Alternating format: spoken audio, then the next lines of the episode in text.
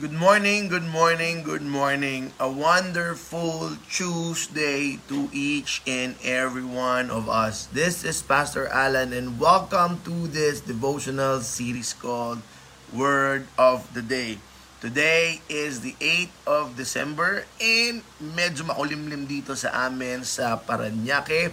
But I believe this is another opportunity for us to decide on impor- on the important things in our lives because this is choose day. Choose day. Panahon para magdesisyon o pumili. Good morning, Jemima. If you're watching with your mama na si Ate Gina, good morning sa inyong dalawa. I pray that you give me a thought about the book that you have purchased last Saturday. Salamat, salamat.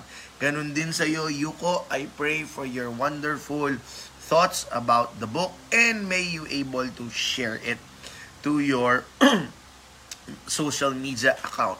Good morning to my beautiful mother-in-law, ang aking napakagandang biyanan, na labing dalawa na ang apo. Congratulations sa inyo ng Tatay Domeng. Lumabas na ang latest mong apo at iyon yung anak ni Dax at ni Tara. Huwag kang mag-alala, baka may mga susunod pa, Nanay Diyosa. Alright. Thank you very much, uh, Jemima. And good morning sa napakaganda kong classmate na si Nenita. Alright, I pray that this thing, this morning devotion will be of help to you, Ninita. Tingin ko para sakto sa iyo ito. Good morning, Mika. It's been a while. God bless you. And I know, meron ka rin bagong baby. And ikis mo ako sa paa ng napakaganda mong baby. Good morning, Pastor Alan. Everyday new cup, alagang alag. Oo naman, alam mo naman eh. Kung ikaw, Brother Winston, ang iyong mga fetish ay bike, ako ngayon ay sombrero na lang. Looking forward na makita ko yung sinet up mong bike, Brother Winston. Let me share to you the promise of God for this morning. And I talked about this several months ago in our word for today, but I would like to share it to you as the promise of God. And it's in the book of Matthew, chapter 6, verse 6. Okay? And it says there, Then your Father, who sees what you done in secret, will reward you. Mm. The key word there is Father and reward. Okay? There is only one that can reward us. Na yung pag binigay niya yung reward talagang matindi. And that is our God, our Father in heaven. And then ang sabi rito, our Father in heaven will reward what we did in secret. Okay? Ano ibig sabihin ng ginawa ng secret? Ito yung mga kabutihan na ginawa natin nang walang masyadong nakaalam. Okay? So my prayer this this very Tuesday is that remember last week we talked about agatos, the opportunity to do good every day. I pray, alam ko, ikaw na nakikinig ngayon, marami kang ginawang kabutihan sa buhay mo. Then I want you to know this your Heavenly Father who sees what you've done will reward you. And I believe this is the season of rewarding from God. If you will look at the whole Christmas story, God rewarded Zechariah and and and Elizabeth by giving them a son named John the Baptist. Good morning, Ate Gina. Good morning, Doc Elsa. Good morning, Rafael. Doc, your book will be delivered this week and so as sa mga lahat po na umorder. As I was said, the promise for today, your Father in heaven will reward you because this is the season of rewarding. This is the season where God will reward those people na nampalataya at of course na umasa sa Kanya. So expect your reward for this season. Good morning, Reynalyn, and good morning, Rafael. Alright, let us begin. Let me tell you a simple story. Well, I have a son right now. Dalawa po yung anak ko. And for those of you who are not aware the name of my two handsome boys, they're Dakila and they're si Andres. Dakila is the eldest, the 10-year-old uh, boy next door, son of mine, eh talagang hindi siguro mana sa akin, kaya boy next door itsura. And of course, a 5-year-old Andres na talagang napaka-playful at napaka-energetic at uh, overflowing with cuteness. One day, dinala ko yung anak ko ang pangalan na si Dakila dito sa ruins. If you're from Paranaque, there is a small Changian here in Paranaque and it's called Ruins. It's situated uh, between President and Aguirre. So, nandoon yung ruins. So, o, o, the residents from BF Paranaque goes there for a quick shopping and probably yung mga tinatamad na magpunta ng Divisoria, ng Baclaran, so they put ruins there. Now, of course, uh, ruins, para siyang Divisoria. Okay? Para siyang mga Tianggian, para siyang Victory Mall, uh, basta para siyang Tianggian, para siyang bazaar na araw-araw. So one day, I, I, I, I brought my son with me kasi bibili ako ng casing ng phone. And kaya ako rin siya sinama ron para tumingin ng mga laruan. Nandito kasi yung mga class A na, na laruan. Yung Lego, magiging Lego. Okay? Uh, yung Pokemon, magiging Polemon. Alright? Nung bata-bata siya, hindi niya na papansin. Okay? Pero nung nakakabasa na, Daddy, there's something wrong with this toy. Bakit Lego, hindi Lego? Pero then later on, na-realize niya, they are the knock-off version. So one day, sinama ko sa, and because there are a lot of toys scattered. Okay? In the place called Ruin. So tingin siya ng tingin. Sabi ko, bilisan mo kasi nakapark ako ng illegal kasi maraming nagpa-park doon. Sabi ko, bilisan mo. Kailangan kong bilisan mo. So, instead of picking a toy for him during that time, eh, pumunta pa siya from store to store. Eh, talaga naman, uh, I think, yeah, a 9-year-old, a 10 years old, he's already there. A 10-year-old mind will be so amazed of the many choices, many options na meron siya. Okay? So, ikot siya ng ikot, tinitingnan niya, dadampot ng Minecraft, of course, it's a fake. Dadampot, dad, dadampot siya ng Roblox, and of course, it's a knockoff version. Dadan, dadampot siya ng baril. Kung ano, ang dami-dami. Sabi ko, decide what toy would you like me to buy? So, eh dahil binubusinahan na ako, so what I did is, I grab him by the hand and sabi ko, ang tagal mong magdesisyon, haligi ka na, umalis na tayo. And because of that, of course, my 10-year-old son cried because umuwi siya nang walang dalang laruan. Okay? Now, let me tell you this simple story that happened to me, and I'm sure it happened to you if you're a parent. That place or toy store is like the world that you and I are living right now. We are filled with a lot of options. We are filled with a lot of choices. in every day, and there are times that we need to decide. And there are times that we need to make a choice. And if you cannot make a choice, then you will end up doing nothing. By the way, indecision is also a choice. Ulitin ko, that place that we called ruins where there are a lot of toys, that is our world right now. We are living in a world wherein we are surrounded with a lot of choices a lot of options, a lot of varieties. And there is a moment in our lives, and I believe every day, kailangan mong mag-decide. Okay? And my son, Dakila, failed to decide quickly. He end up going home na walang dalang laruan. The challenge right now that you and I are faced in this current season or situation or generation in our lives is that hindi konti yung options. Marami tayong options na pagpipilian and that's what makes it more complicated. Uh, let, let me ask you a question. How do you decide? Paano ka ba nagdedesisyon, kapatid? For all of you who are watching right now, these 17 beautiful souls, How do you decide? Paano ka nagdedesisyon? Where do you base your decision? Where do you base your yes and your no? How do you decide? Paulit-ulit kong tinatanong. Where do you base your yes or no? Because our word for today is a Hebrew word named ephod or ephod to some. Good morning, Josephine. Good morning, Sister Dory. Good morning, Ate Sheila, ang isa sa mga napakabait na life coach na kaibigan ko. And good morning, Attorney Desri. By the way, by the way, I would like to take this opportunity, my friend, Coach Sheila is here.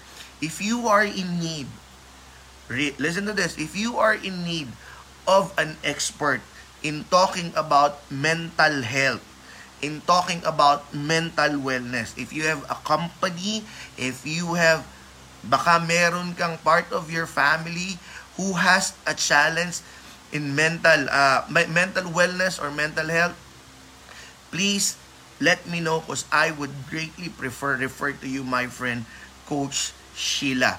All right? She is an expert in authority in mental wellness and in mental health because you will know her story. So, Coach Sheila is here right now. Good morning, Attorney Desi, and good morning, Kat. So again, our word for today is ephod. Ephod is a Hebrew word and ephod is a kind of garment na sinusuot nung mga priest nung unang panahon. And inside ephod, let, let me tell you this ha, e, e, e, ephod is a garment. Okay? Okay? Sinusuot ito ng mga priest at meron dun nakalagay na dalawang object. Ang pangalan ng object na yon is the Urim and the Thummim. Okay, good morning, Ate Nimpa. Uh, I just gave you the, uh, nadala ko na po sa inyong bahay and thank you Ate Nimpa for your help. Okay, yung ephod, para siyang pouch na merong nakalagay na dalawang object. Now, why am I saying object? Kasi hindi, walang nakakalam if it is a stone or it's a stick. Basta ang tawag nila doon is the Urim and the Thummim. Nakalagay yun sa ephod. And these are the things that the priest use every time they want to make a decision. And just like what I've said in my announcement uh, 30 minutes ago or four, uh, 15 minutes ago, the ancients, the great men and women in the Bible use the ephod in order for them to decide the things na gagawin nila. Okay? So, Ulitin ko, ephod is like a pouch. Okay? And inside of them are two objects called the Urim and the Tumim. And nung unang panahon, ito yung ginagamit ng mga tao para mag-desisyon. Alright? Because they believe that is where the wisdom of God comes in. Okay? Let me tell you a simple story in 1 Samuel chapter 30 verse 7.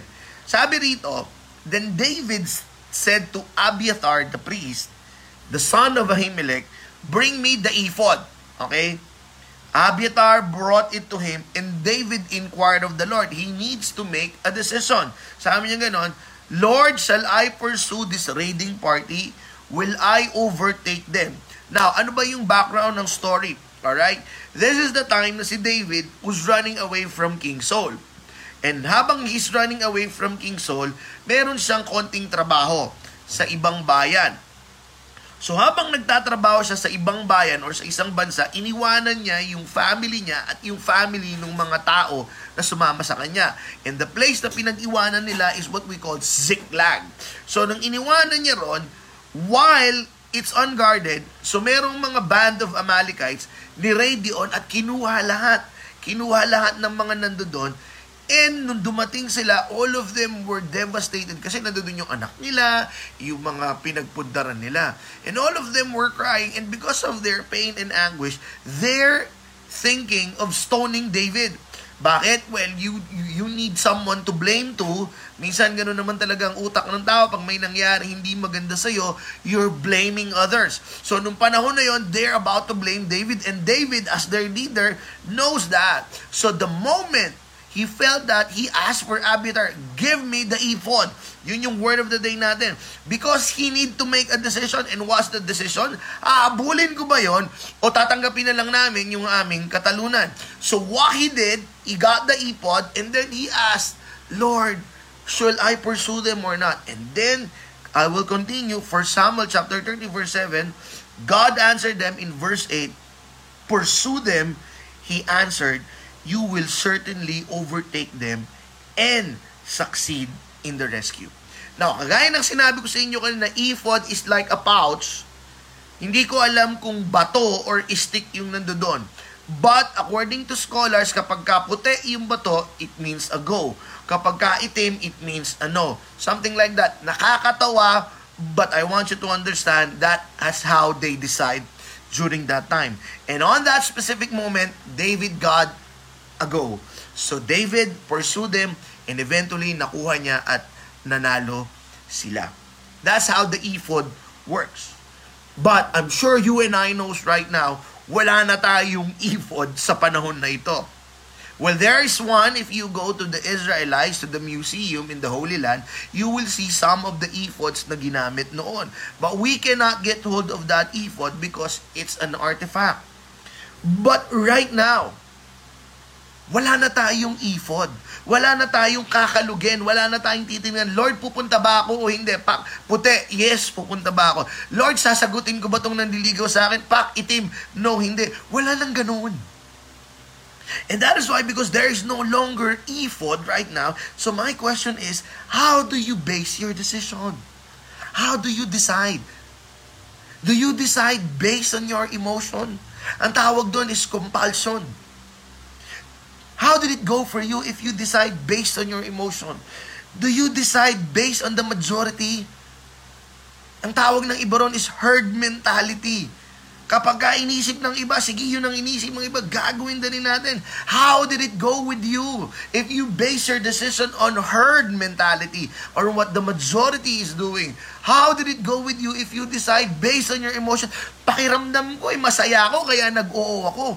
How was it? Malungkot ako kaya ako nag-decide. How was it? Do you base your decision based on the feeling of others? na baka ayaw mo silang masaktan, ayaw mo silang ma-disappoint. Henry Cloud it Henry Cloud calls it compulsion. Ay Henry Cloud calls it ano ba 'yon? What do you, what, what do you call this? Uh, no, it's not compulsion. Ano ba 'yun? Hindi, uh, napi, napipilitan ka lang. Napipilit, I, I forgot the English word. I forgot. Com- compliance. Thank you, my dear wife. My dear wife. Dahil ayaw mong sumama yung loob ng isang tao, you base your decision on that person, and Henry Cloud calls it compliance. How did it go with you? Because you base your decision on that. Or do you base your decision on the benefits that you will get? Papaano ka nagde-design? Papaano ka nagde-design? And I'm here to tell you this Tuesday morning, marami pang factors. If you will Google it, there are a lot of suggestions and advice how these people, how leaders decide right now. But if I will give my two cents of advice, I want to share to you the way this greatest of all time decides the goat. And I'm talking about Jesus. And I am here to tell you also that I am imitating the way Jesus designs. And let me tell you this, maraming tawag sa mga ginagawa ni Jesus na pagdedesisyon. But I would like to borrow what Edmond Chan calls it.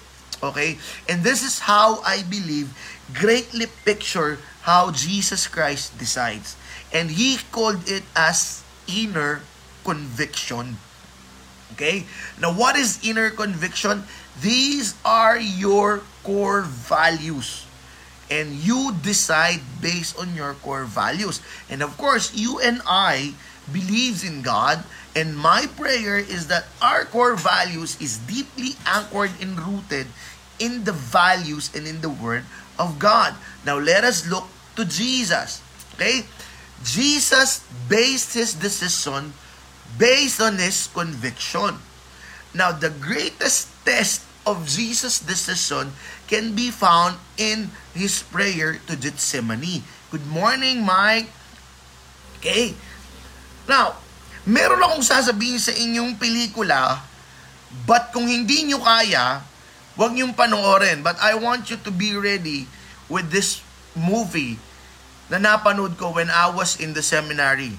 Ang title nung movie na ito is the greatest, the last temptation of Jesus Christ.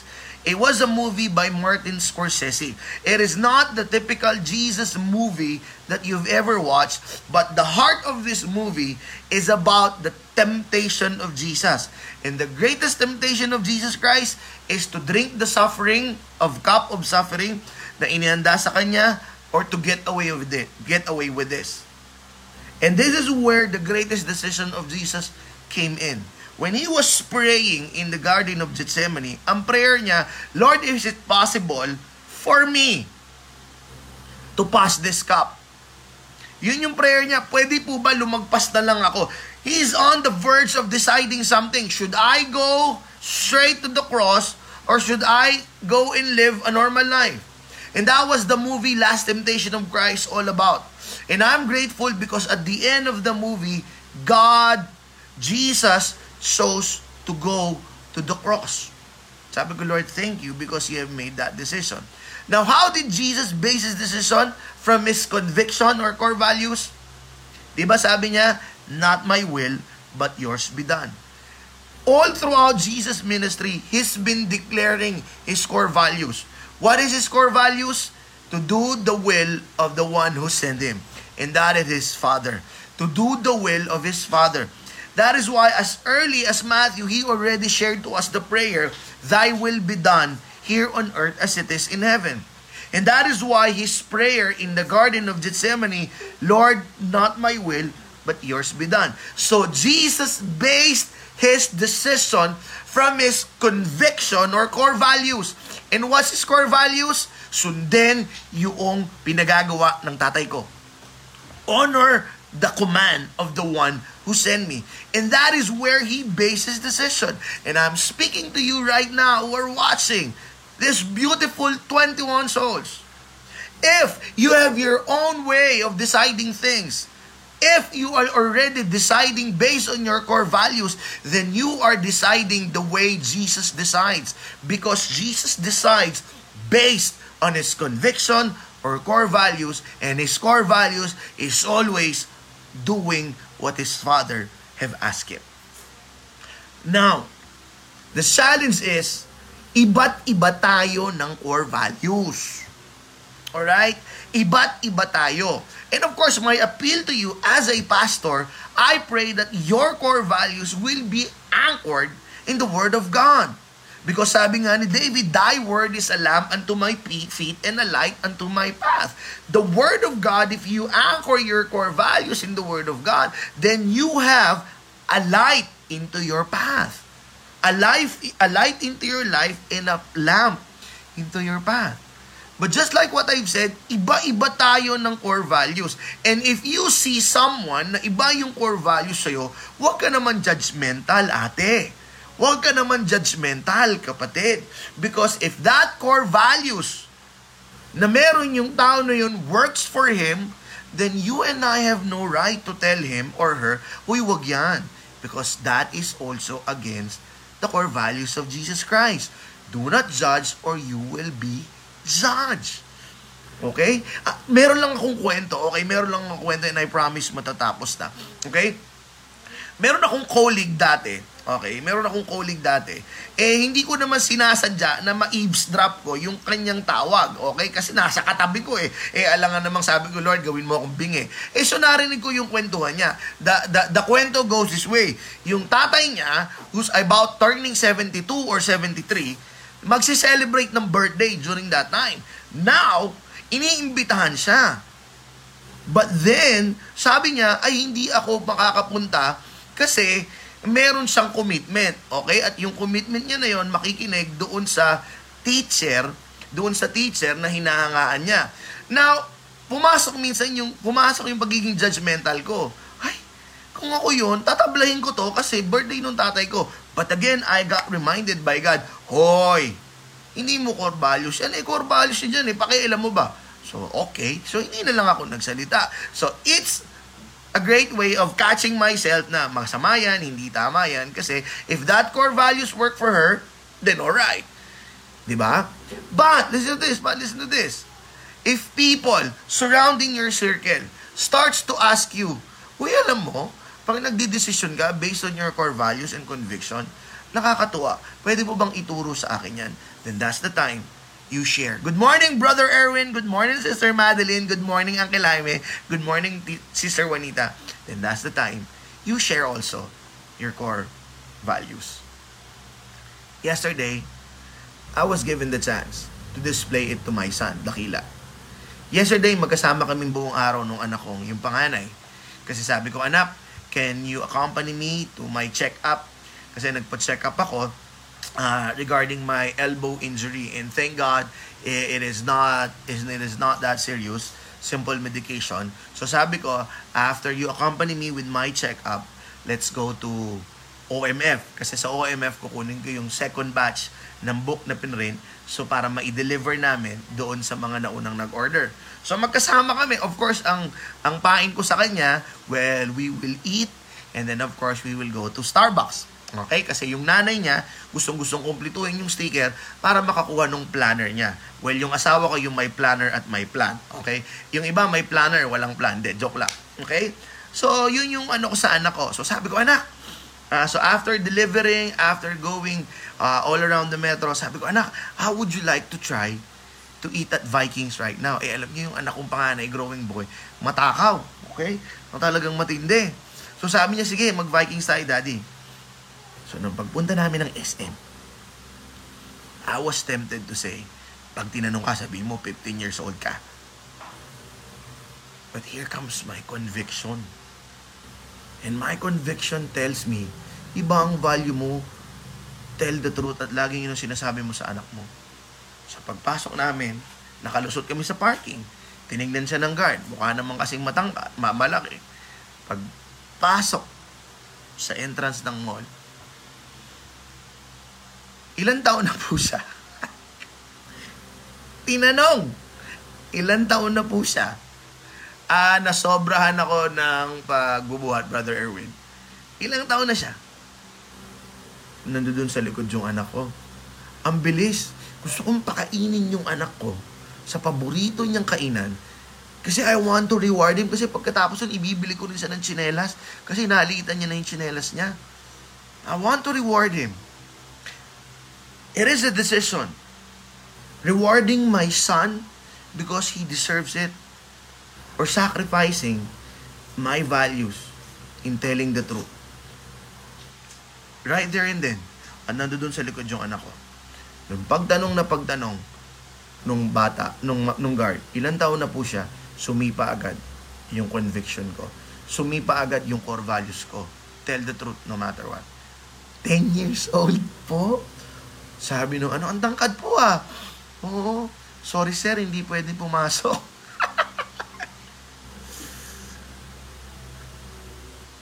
and because of that, me and my son went back and we end up eating at KFC na gustong gusto naman niya and we end up getting his coffee or frap at Starbucks outside SM. Simple lang. But I believe it creates a powerful dent in my son's life. He saw from his father that no matter what, you tell the truth. No matter what, you tell the truth. And I'm proud. And that's why I'm sharing it to you right now. It's a decision based on your conviction or core values. It's a decision anchored on the values of God. Kapatid,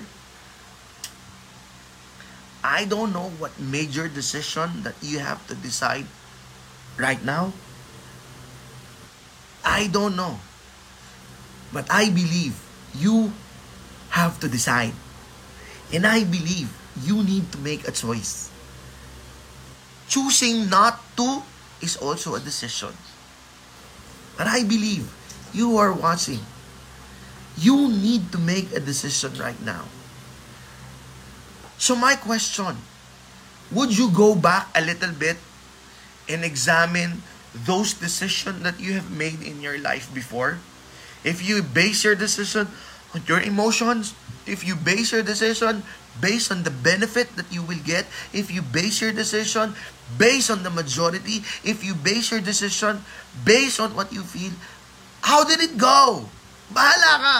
And if you want to operate on the same pace, it is up to you. Now, upon hearing this, if this is the first time you have heard this, maybe you want to check what is your core values.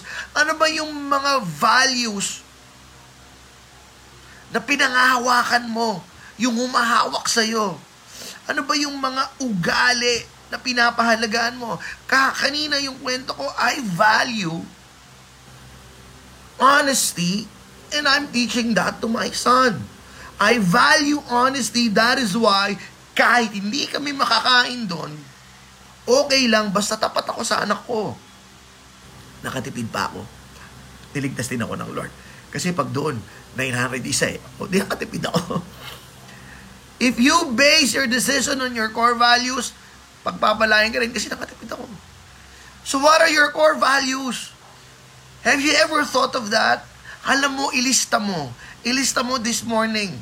Ano ba yung core values ko? Sa akin, sa akin, no? All of my core values were anchored in three things. Okay? My relationship with God, my relationship with myself, and my relationship with my family. And, of course, pangapat pala, my relationship with the people surrounding me. All of them are anchored, lahat ng values ko. And that is where I made my decision. So you are watching right now.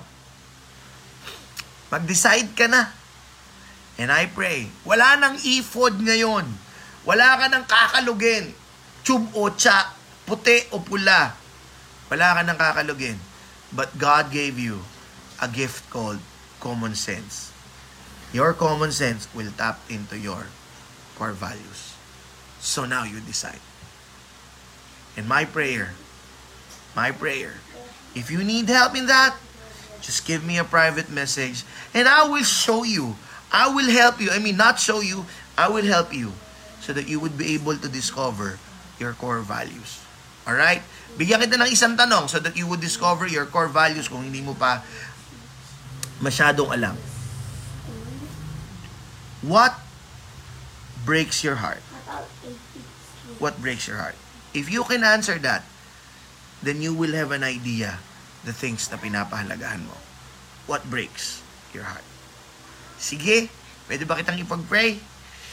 Lord, these souls, meron silang dapat pagdesisyonan eh.